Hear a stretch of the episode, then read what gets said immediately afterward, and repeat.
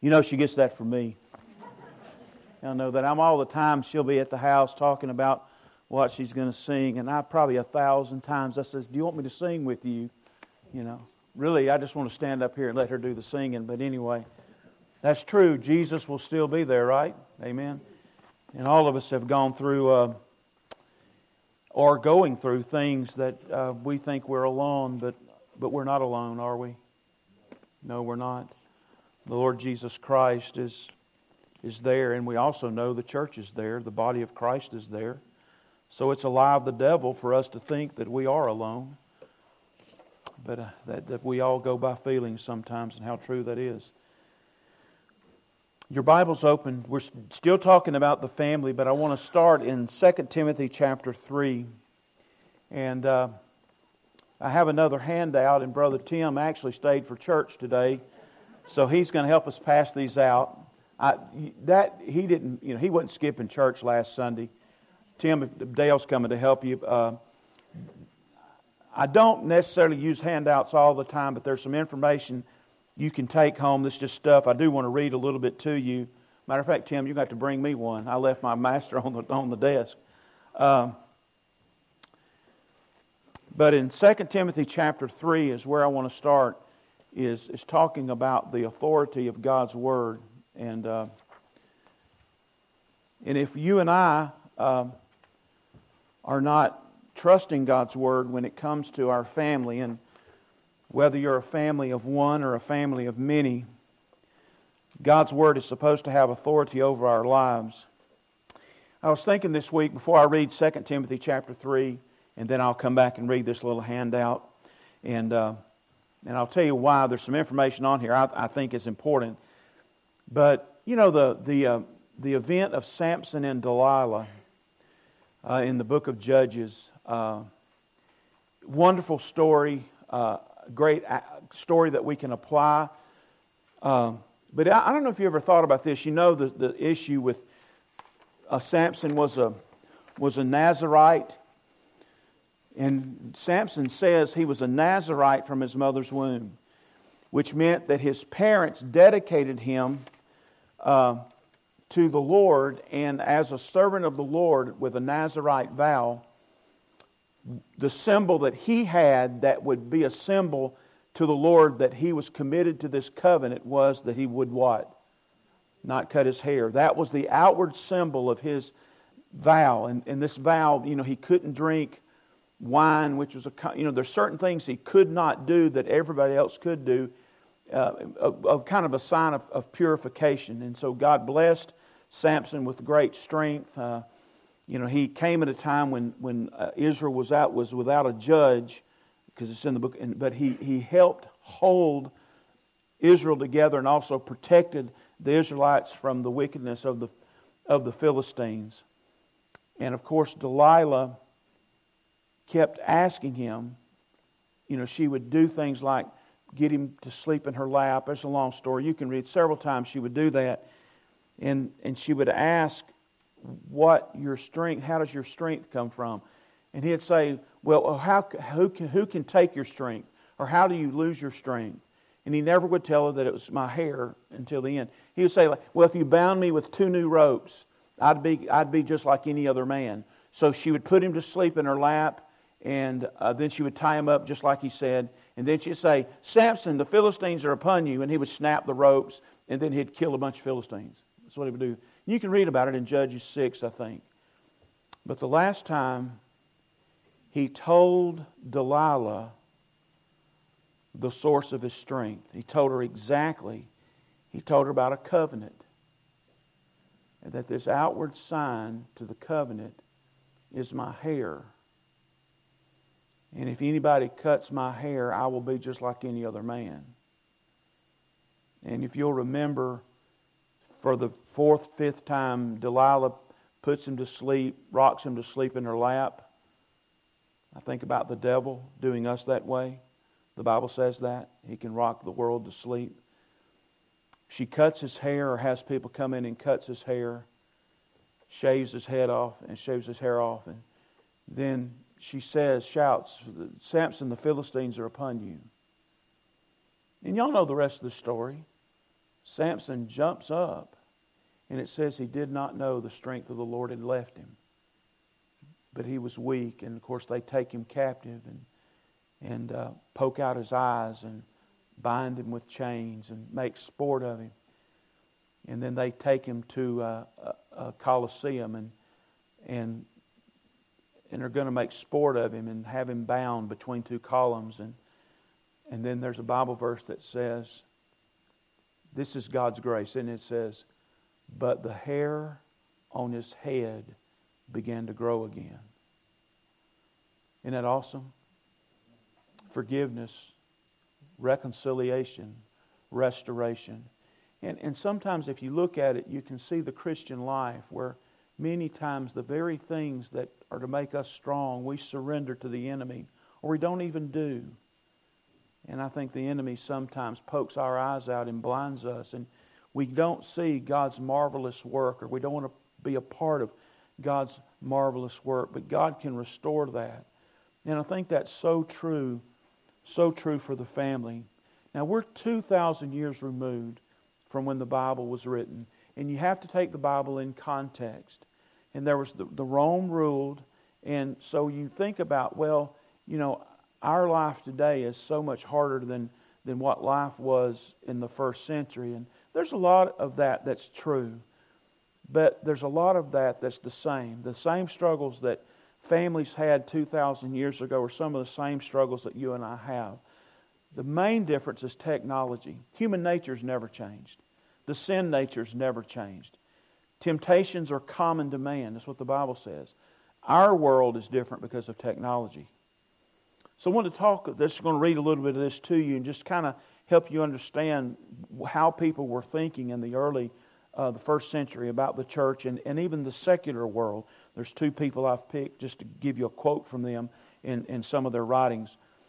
Uh, biblical scholars note that there are numerous Bible passages that deal with home, sexual roles, and obviously sexual activity, family life, and authority. They are known as household codes. That's surprising. Most people don't even know there are what scholars call household codes. There's really, they say there's three, but I picked four. You know, if you look at what, if you typed in a, New Testament household codes, codes, they usually give you three passages. I picked four. So the four, pa- and these are not the only passages in the Bible about family life.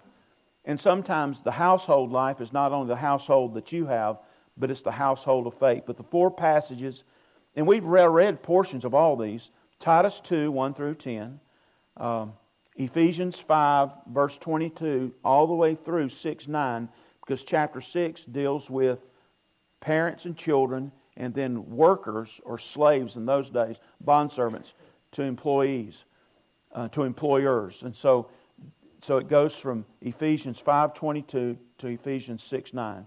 Colossians 3:12, which is mirrors a lot of Ephesians 5, but Colossians 3:12 all the way through Colossians 4:6, and then 1 Peter 2, we have visited here before. 1 Peter 2, this, uh, have the faith, and like Sarah, it's the passage that deals with Sarah had faith and called you know Abraham Lord. Anyway, so um, 1 Peter 2, verse 11 through chapter 3, verse 7, and you don't have to turn there, but I, these are just so.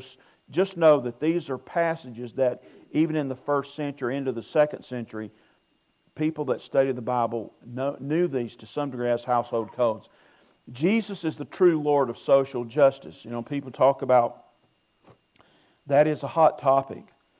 And I'm not here to talk all about the early first century history, but it doesn't take you long when you're reading scholarly material that you find that Jesus was uh, the really was the true social justice king because he went against all the all the normal uh, rules of, of social activity uh, in his public ministry or even in his private ministry for that matter but it's the public ministry that would set people's teeth on edge his public ministry was primarily focused on the marginalized.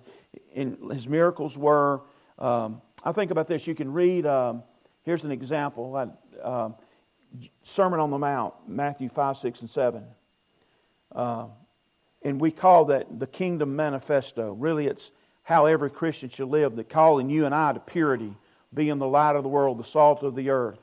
So it's calling us to purity, to be mourn and, and weep and, and, and be, you know, be submissive. And so you have the Sermon on the Mount, Matthew 5, 6, and 7. When you get to Matthew 8, and what does Jesus do? It says he comes down off the mountain, and who does he come in contact with? A leper. In public.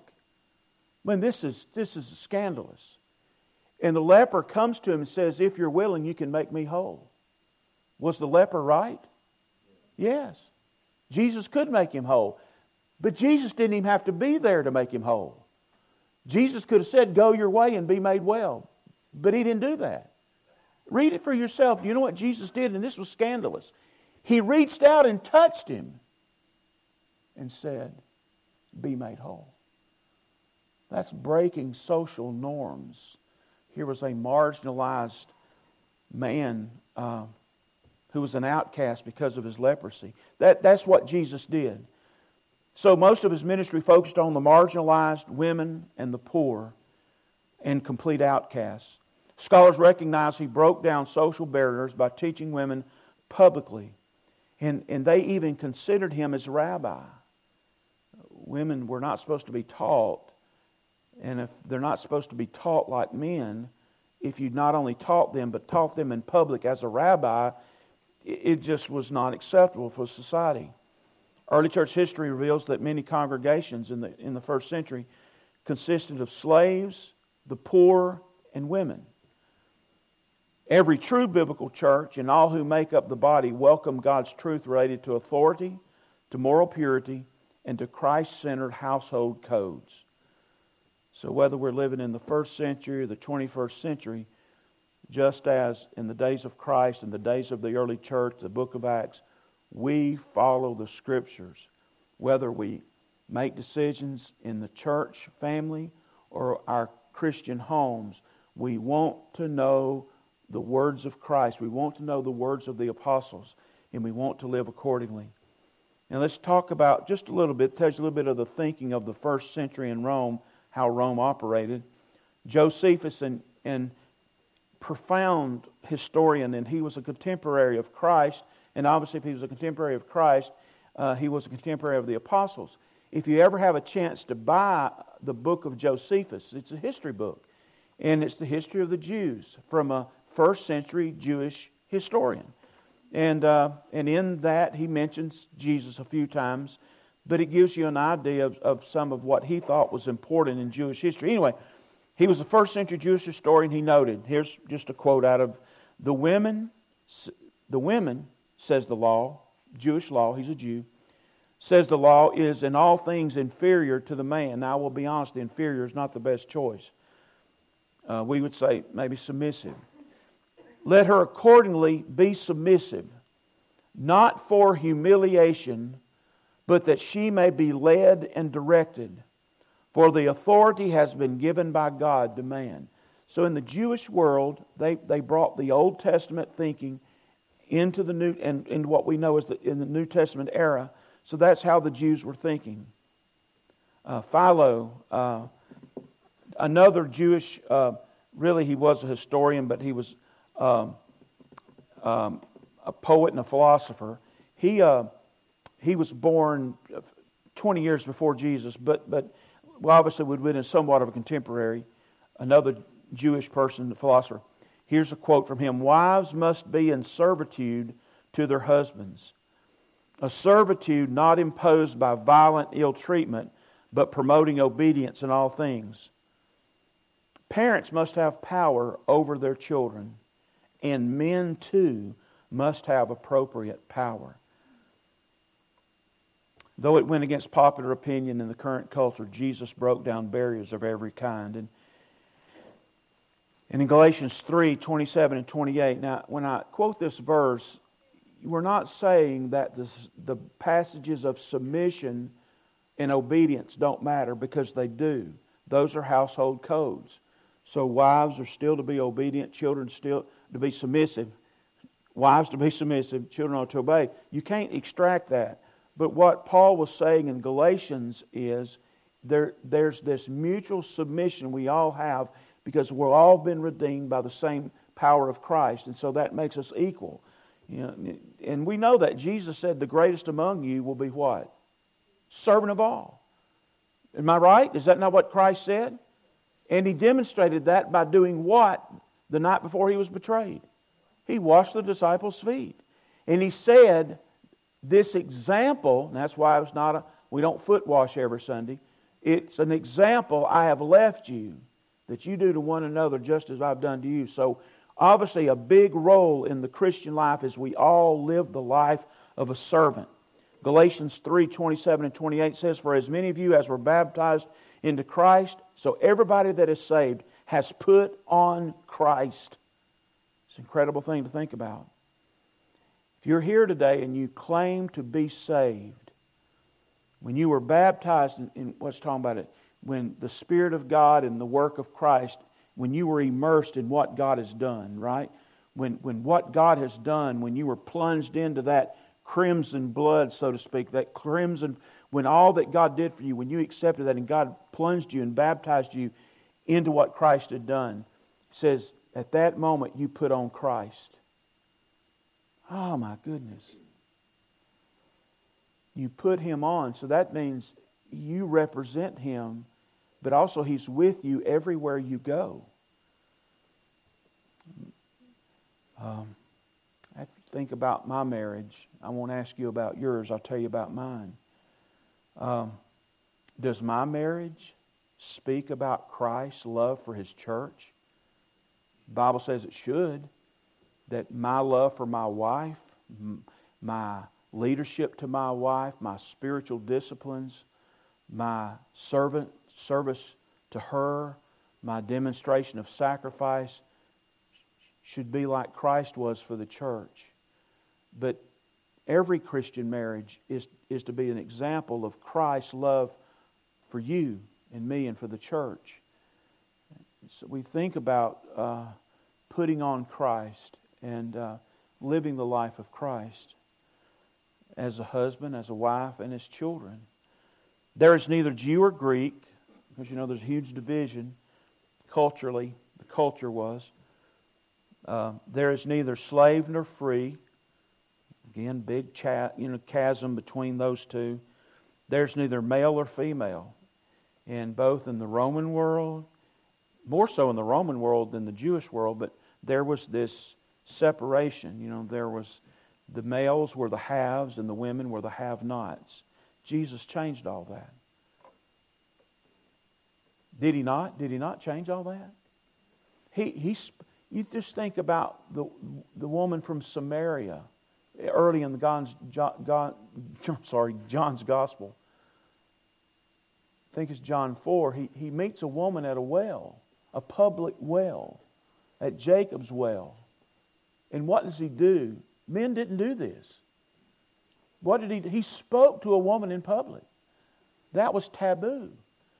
So Jesus, you know, he tore down these walls of between male and female. So, so in, in the mind of as all of us that are saved, I'm to serve Jew or Greek, slave or free, male or female, for you are all one in Christ Jesus. The same power that saves a man is the same power that saved Jesus. So if Jesus was the true uh, social justice king, I need to know what Jesus says, don't I? Well, that's why we want to read uh, 2 Timothy chapter 3. So I'm picking up at uh, 2 Timothy chapter 3, and I'm going to pick up at verse, verse 10 main thing is going to be the last couple of verses of, of the chapter, but I just want to read it all. Uh, you know, uh, just a thought, and again, these are just thoughts just to put in your mind to think about what the scriptures teach. When we haven't really dealt with it verse by verse, but in Ephesians 5, which is the longest passage about submission and, and headship in, in, in the Bible, um, do you know that Jesus mentioned a husband loving his wife twice before he ever mentioned him being the head of his wife. Now, let me, let me say that again. When you're reading Ephesians 5, it, he mentions the husband loving his wife like Christ loves the church twice before he ever mentioned to the husband as the head. So the first thing he says is, Husbands, love your wives. He didn't say, Husbands, because you're the head of your wife. No, the first thing he says was, Husbands, love your wives. And he says it again before he mentions their responsibility as the head of the, head of the home. And as a matter of fact, six times in those, there's about nine or ten verses, six times he mentions to husbands to love your wives. So, you know what husbands are supposed to do? you know what every wife in here should know? What should they know? That their husband what? More than anybody, more than anything, more than golf, more than absolutely everything. Outside of Jesus, I love Jesus more than I do my wife. But that's the only thing I love, only person I love more than my wife. Jesus, uh, Diane didn't redeem me from my sins. Jesus did. He wins that. So, so my wife, Diane, not talking to you, I'm talking to myself. She, she should always know that my husband loves me. Now, just to flip the coin, she's not in here, but what's the one thing that I should know Diane does for me? No matter what. What should I know? Respect. Do you know that? Every passage that deals with a husband and wife, Paul says, and Peter says, that I should know that my wife respects me in the sense of the role that I play as a leader, as a head, that, that she respects that. And so I should know that my wife respects me as God's. Listen, sometimes I don't act like a leader, right? Does that remove me from being a leader? No. I'm still a leader. I'm just a pathetic leader, right? So, but I'm still the head. I'm still you. So she respects that, no matter a fool I might make of myself or the bad decisions I might make. So God's word is, imp- is important. That's what I'm just telling you. So you, however, I'm, I'm verse 10, have followed my teaching. He's talking about Timothy now. You followed my, my teachings, my conduct, my aim in life, my faith, my patience, my love, my steadfastness, my persecutions and sufferings that happened to me at Antioch, at Iconium, and at Lystra which persecutions I endured, yet from them all the Lord rescued me. Indeed, all who desire to live a godly life in Christ Jesus will be persecuted. Let me read that again. Indeed, this the way the grammar is in the New Testament, this isn't optional. It's saying all the Greek word pasan, pas, all who desire to live godly, a godly life in Christ Jesus will be persecuted. While evil people and impostors will go from bad to worse, deceiving and being deceived. But as for you, I mean, for us, the world is just absolutely out of control. False doctrine abounds, ignorance, cultural stupidity, poor political leadership, and we just go on. But as for me, I'm different. But as for you, Paul says to Timothy, continue in what you have learned and have firmly believed, knowing from whom you learned it primarily he's talked about himself. He said, You've been following my. Look what it says. And how? From childhood. Oh, my goodness. And how from childhood you have been acquainted with the sacred writings. I love that word, sacred writings or sacred scriptures. Sacred writings which are able to make you wise for salvation through faith in Christ Jesus. What's going to make you wise? What's going to make you holy? It's going to be what you've done with God's Word. For Timothy, Paul's admitting, this isn't the only place he says it, that you are the man of God you are because as a child, your mama and your grandmama taught you the Bible, right? Look at chapter 1. I'm still in 2 Timothy. Look at chapter 1. He says, I am reminded, chapter 1, verse 5. I am, I am reminded of your sincere faith, a faith that dwelt first in your grandmother Lois and in, and in your mother Eunice, and now I am sure dwells in you as well. So, obviously, his dad's dead by this time or has left his mom. He was a Gentile. So, Paul is reminding Timothy that from a child he has known, he has been acquainted with the Holy Scriptures.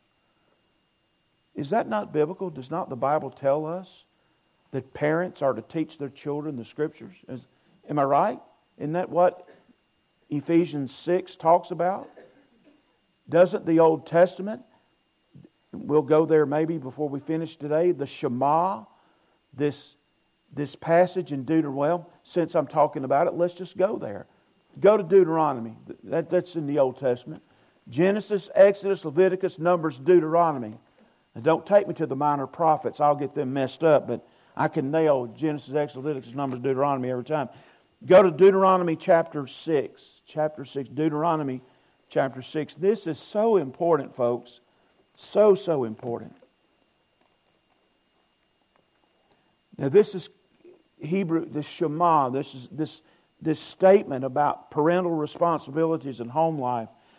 Um, he's, there, he's telling them about going into to the promised land, how their home life should be. Okay? Um, verse 4 starts Hear, O Israel, the Lord our God, the Lord is one. You shall love the Lord your God with all your heart with all your soul and with all your might. You hear that is quoted by Jesus. Uh, the greatest commandment, Jesus talks about that. And these words that I command you today shall be on your heart. Now, Jesus didn't abolish God's word, He fulfilled it, right? So, these are truths that are still true for, for even though it's Jewish families, who learn God's law, this is still true for how God wants his families to, to raise their children. You shall teach these words that I command you today shall be in your heart, and you shall teach them diligently to your children, and you shall talk of them. Now, folks, this is where life is different. The culture that we're in is different from this culture they were in. Um, you know, agricultural, you know, farming and nomadic to some degree. So you shall teach them diligently to your children, and you shall talk of them when you sit in your house, and when you walk by the way, and when you lie down, and when you rise. So that's every time you're with your children, you are giving biblical instructions you're talking about God's Word. You're sharing God's Word. You shall bind them as signs, and you still see this today in Israel sometimes, especially the rabbis. You shall bind them as a sign on your hand, little, and you shall be frontlets uh, between your eyes. And sometimes it'll be like a little box or a little, a little thing taped here to their forehead. So you shall, that doesn't mean we have to do that. The culture's changed. You shall write them on the doorpost of your house and on your gates. Put, you know, like Joshua, as for me and my house, we shall serve the Lord. So it makes you wonder, did Joshua put that on his house? As for, as for my house, we're going to serve the Lord. Did he put that? I don't know. But it says, You shall write them on the doorpost of your house and on your gates.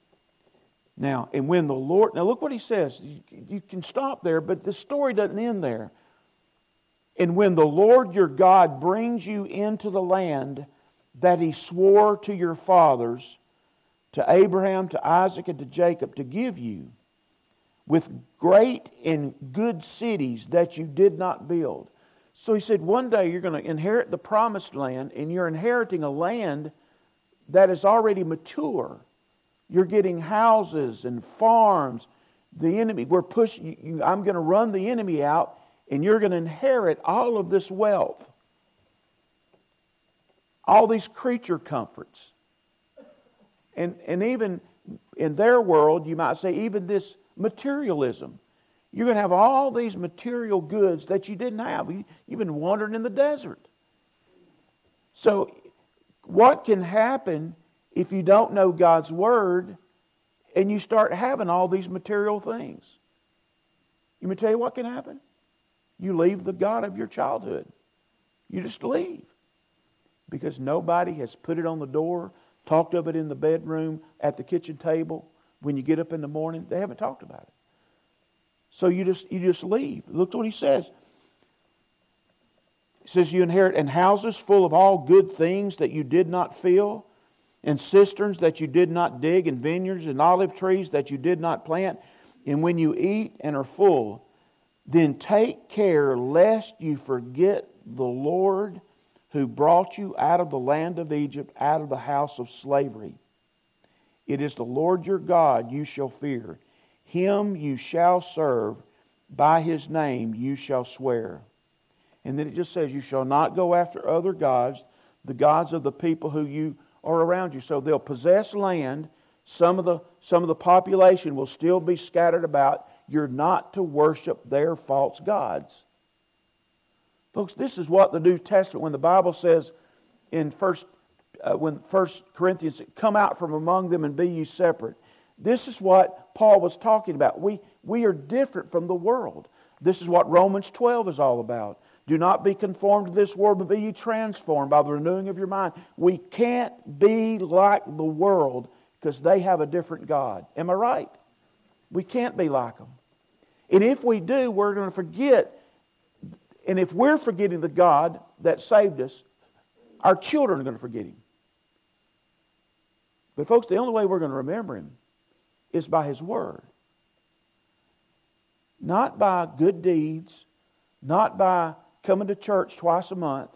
We're going to remember Him because we know His Word. Well, time will not permit me to finish that, but go back to 2 Timothy chapter 3. So he says, and from childhood, and then he gets from childhood, know the Holy Scriptures, sacred writings, which are able to make you wise. How many in here would, I mean, if we took a little survey, I'm running out of time. I'm, but if we took a, a, survey and we were to say, I'm going to give you a piece of paper and I'm going to put 10 names, I want you to write down 10 names of people that you believe are uh, wise unto salvation. I want you to write their names down. I mean, don't do it now. I'm not asking you to do it. But wonder if I ask you to flip that over and write down 10 people that are in here right now that you would say are wise unto salvation. Would you even write your own name? Who, who's what? People, there's a lot of us that are not wise unto salvation. Theologically, we couldn't find our way out of a wet paper bag. And if we don't know it,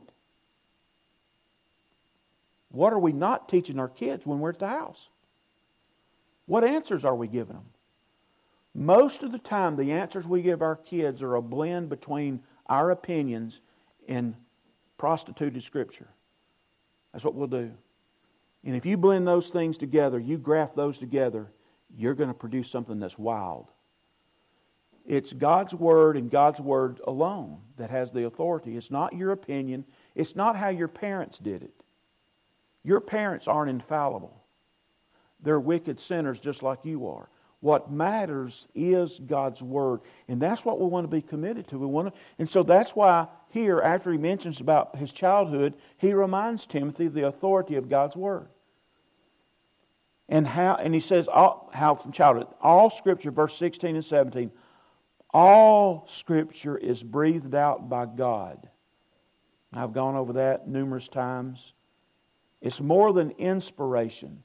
It's saying that God exhaled through the Bible writers. It's, it's the word God and pneumatos. A pneumatic. I always use that illustration. A pneumatic tool, the power is in the air that pushes it. God spoke through men. And it is profitable for teaching, for reproof, for correction, for training in righteousness. But that's what we're supposed to be doing with it.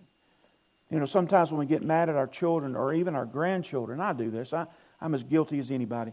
You correct them, but we, if it's a Bible issue, if it's a sin issue, you need to correct them biblically. You know, the Bible says, do not lie, whatever. You, you, you, one thing is to get on them, another thing is to take God's word and correct people. And that's true for all of us. We're all children, am I right? We're all children of God. So every day of every moment of every day, we're all under the authority of God's word, needing to be corrected because we're all children. So God's word is breathed out by God and is profitable for teaching, for proof, for correction, for training, that the man of God may be complete, equipped for every for every good work. Now I I'm going to be out of time, so I'm not even going to try to get through all this, but I want to show you something that's uh, that to me is profound. Go back to verse 15. We'll just take this, and I just want to show you how precious God's word is.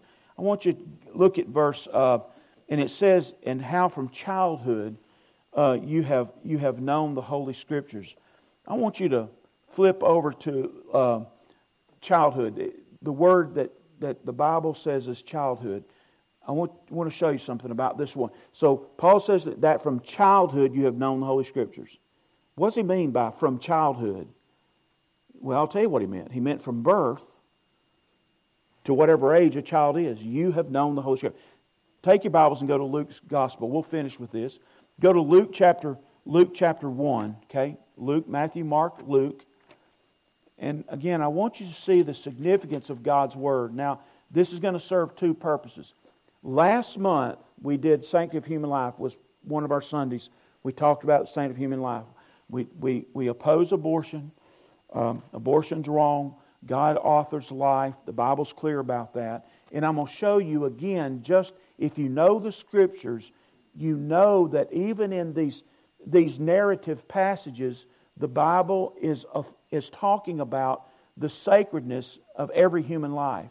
Just in, in narratives of like the life of Christ and the birth of Christ. But uh, with your Bibles open to uh, Luke chapter 1, and uh, look at verse, uh, Luke chapter 1, verse uh, 40, 41. You know, it says, verse 39, in those days Mary arose and went and see her, you know, her cousin. Uh, and when Elizabeth heard the greeting of Mary, the baby, the baby, that is the same word for child in 2 Timothy 3. Okay? Child. So the same word that the Bible uses for a child that might, maybe Paul was thinking about when, when Timothy was 3 to 10. Whatever, he was a child. It's the same word as a baby. So what does it say about a baby in the womb? What does it say? It's the same thing as a what? A grown child. Do you understand what I'm saying? Is that not a passage that just passes by? That's the sanctity of human life. It's just a narrative, but is it not? So, did God consider a baby a child? Yes. And he even says so in his word. Look at verse 44 For behold, the testimony of the mom says, For behold, when the sound of your greeting came to my ears, the, it's the word brephos, the brephos uh, leaped for joy. So here in Luke 1, the word brephos is just a little baby. Now, go to Luke 2. Luke chapter 2. I have to turn one page in my Bible. Look at verse uh, 10. This is where the shepherds are in the field. Okay. And the angel said to them, Fear not, for behold, I bring you good news of great joy which shall be for all the people. For unto you this unto you is born this day in the city of David a Savior who is Christ the Lord. And this will be a sign for you. You will find a baby, a brephos. He's alive now, right? Right? Right? but it's the same word as when he as, as John was when he was in the womb. Same word. You will find the babe wrapped in swaddling cloths and lying in a manger. Look at verse uh, 16. And they went with haste, and they found Mary and Joseph and the baby. Same word, lying in a manger. Uh, 1 Peter, 1 Peter 2 says, As newborn babes long for the pure milk of the word. 1 Peter 2 2, same word. Babes is brephos. But in 2 Timothy, Paul uses it for a child. Could have been, he could have been thinking about Timothy when he, or, well, technically speaking, from birth on, but the, but the point, in, in Paul's mind, he was thinking of Timothy as a child, but it's the same word as brephos. So, in the mind of God and in the Word of God, a baby in the womb is as important as a child that may be 10 years of age. That baby in the womb is a child. He just haven't had enough nourishment to get there yet. Are you with me? And he's God's child. So just in passing, this is one reason why you won't grammar matters, language matters. The, the Greek New Testament matters. We talked about that, why at the right time God sent Christ. It was when, when the Greek language was going to be the, the primary text when these apostles would write, and these words are specific. Well, folks, I'm, I'm, I'm out of time. Uh, I wrote this, I'll just, uh, you can stand with me. Let's stand together. Uh, I wrote down uh, in the bottom of my notes right here, it says, Now I want you to think about just all that we've talked about. And I, this was the introduction, so I'll do the meat of the text next week. I wrote down here, it says, now think about this. It says, culture, culture will set the pace of life if you let it. So you go back to the Shema, and it says that when are the opportunities that we have to share the Word of God with our children? When? Anytime we're at the house or we're with them. We can share biblical truth. Now, I'm not talking about bringing the Ten Commandments and lecturing every, every, every moment of every second. The point is, every, every time you're with your child, you have an opportunity to teach biblical truth. But the culture says TV, cell phone, internet, with me? Culture says different. But if our children are going to be raised, if we're going to raise more Timothys, what do they have to have? God's Word. That's where it starts. Let's pray. Father, we love you and thank you for the Word. We thank you for truth. And Father, we thank you that, that we have the privilege of passing sacred scriptures on, Father, not only to, to our children, but we can pass it on to other believers where they too can grow in their faith and grow in the grace and knowledge of the Lord Jesus Christ. Lord, help our church. Help this church. Lord, help my church love and teach your word. In Jesus' name we pray. Amen. Thank you. See you uh, this afternoon for choir practice.